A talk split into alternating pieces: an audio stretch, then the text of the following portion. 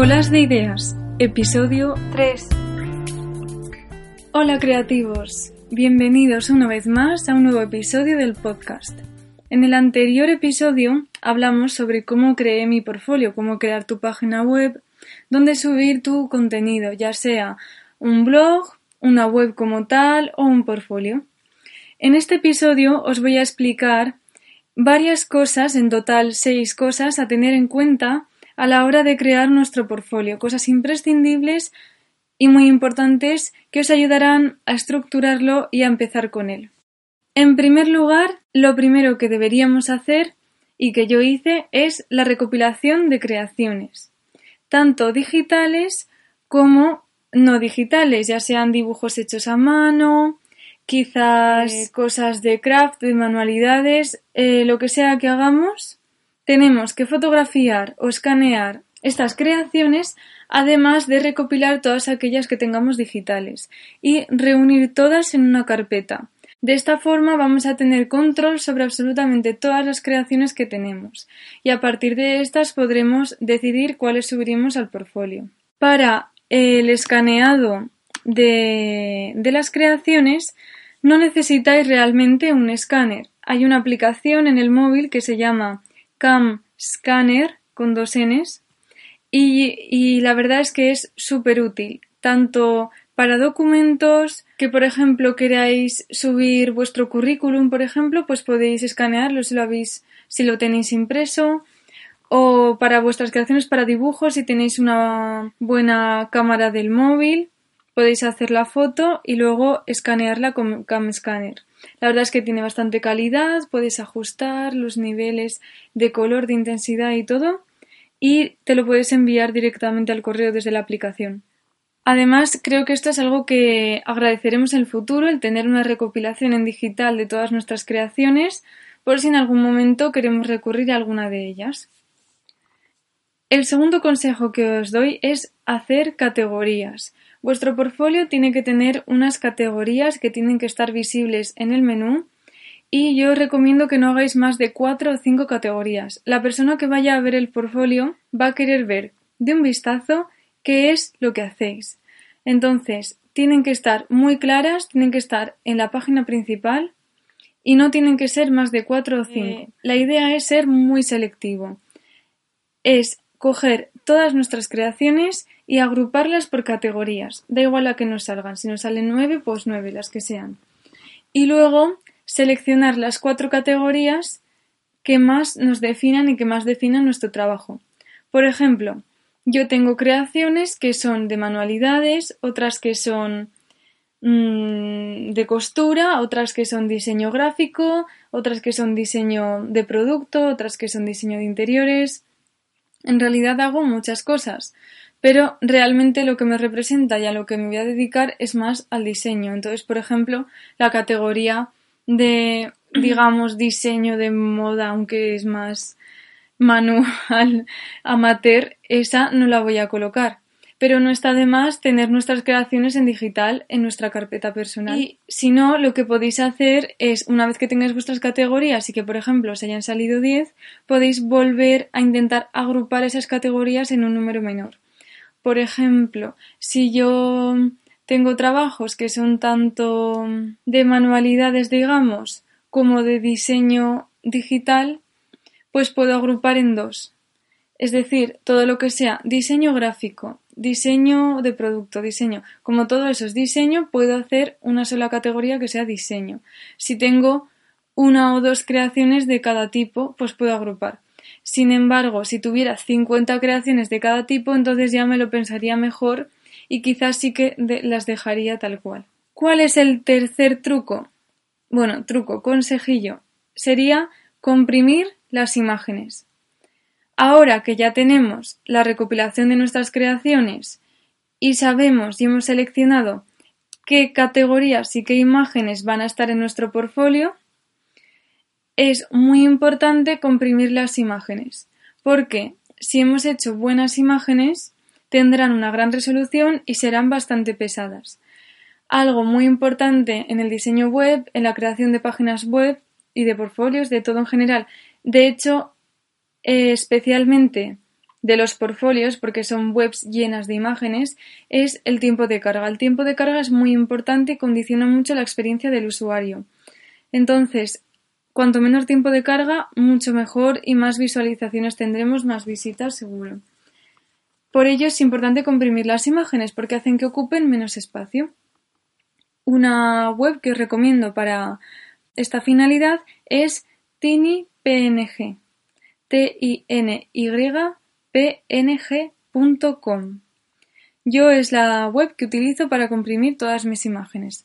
Es muy fácil de utilizar, subes las imágenes, se va cargando la barrita de comprimir y eh, te aparece un enlace para que te vuelvas a descargar tu imagen ya comprimida. ¿Cuál es el cuarto punto importante? Tener una estrategia en la página principal.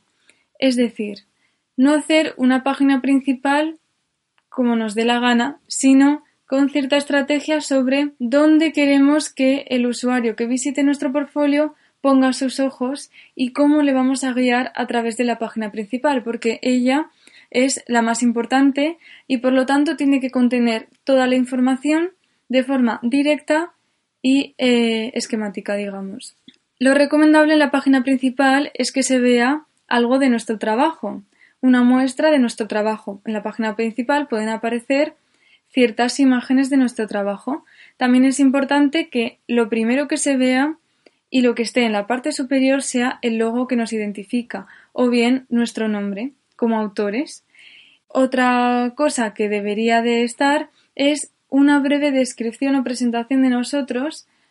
No es estrictamente necesario porque esto tiene que estar desarrollado y completo en la pestaña sobre mí, pero sí para que el usuario, al entrar en nuestro portfolio, ver nuestro logo, a continuación podamos poner una fotografía nuestra y un poco de nosotros, una presentación y ya un link de ir a ver más.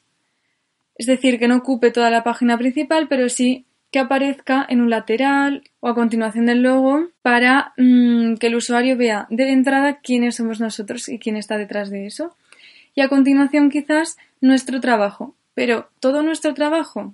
No, nuestras piezas principales, las piezas de las que nos sentimos más orgullosos. Algo que queda muy bien es poner imágenes que caracterizan las categorías y que estas imágenes tengan un link a las categorías. Es decir, en vez de tener un menú, que también podríamos tenerlo, donde las categorías se vean con palabras, el típico menú normal de página web, está muy bien y gráficamente, visualmente queda muy bien el tener un, como un menú de imágenes. De esa forma, el usuario ve al mismo tiempo qué es lo que hacemos porque verá los nombres de las categorías sobre las imágenes que mostrarán realmente qué hacemos, qué dibujos, qué trabajos tenemos, ¿no? O qué fotografías. Entonces es algo que está muy bien porque transmite mucha información en poco y además es muy visual. El quinto consejo que os doy es el de incluir enlaces, incluir links, tanto en la página sobre mí, si habláis de vosotros, si habláis de vuestro trabajo, siempre incluir el link que lleve al usuario a ese dibujo del que estáis hablando o ese trabajo del que estáis hablando. De esa forma será muy fácil hacer que el usuario no solo se quede en esa página sobre mí, sino que fluya por todo nuestro portfolio. Es una forma de incitarle a que fluya por el portfolio y a que vea más de nuestro trabajo y por lo tanto permanezca más en la web y conozca más sobre nosotros. Por último, el último consejo y que he estado hablando durante todo este episodio es la página sobre mí. La página sobre mí es muy importante, es de las páginas que más se ven en cualquier web y es porque siempre tenemos esa curiosidad de saber quién está detrás. Entonces es una página que tiene que estar muy cuidada. Es imprescindible que haya dos páginas, la de sobre mí y la de contacto. La de sobre mí, donde hablaremos sobre nosotros, nuestra una especie de biografía y mezcla de biografía y currículum. De hecho, tenéis un post en mi blog donde os doy trucos y cosas importantes que tiene que haber en la página sobre mí, en cómo crearla, cómo darle nuestro estilo. Os puedo dejar el link y si no podéis acceder en mi blog colasdeideas.com. El nombre del post es Cómo escribir la página sobre mí de tu web. lo buscáis y a ver si os resulta interesante. Si me lo dejáis en comentarios puedo hacer un podcast explicándolo más a fondo. Como iba diciendo, eso, eh, la página sobre mí no solo tenéis que contar de forma esquemática lo que sois y lo que hacéis, no. Eh, tiene que ser una página que tenga un estilo que os caracterice. Podéis contarlo como si fuera una historia, podéis...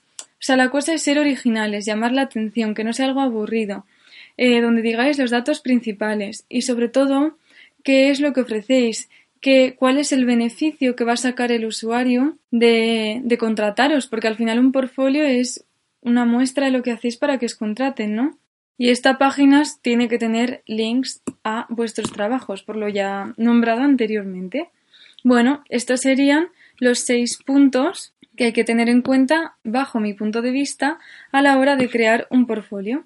Si queréis tener un ejemplo de mi portfolio, os lo voy a decir, es ireneramosdesigns.com.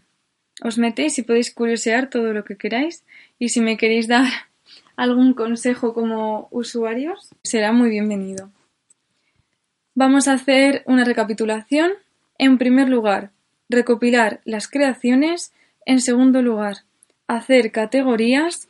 En tercer lugar, comprimir las imágenes. En cuarto lugar, tener estrategia a la hora de crear la página principal. En quinto lugar, incluir enlaces. Y en sexto lugar, dar importancia y dedicar tiempo a la página sobre mí. Espero que os haya gustado este episodio, que os haya servido de ayuda y tenéis toda esta información por escrito en mi blog, en el post 6 cosas importantes para crear un buen portfolio online. Ánimo y a seguir creando.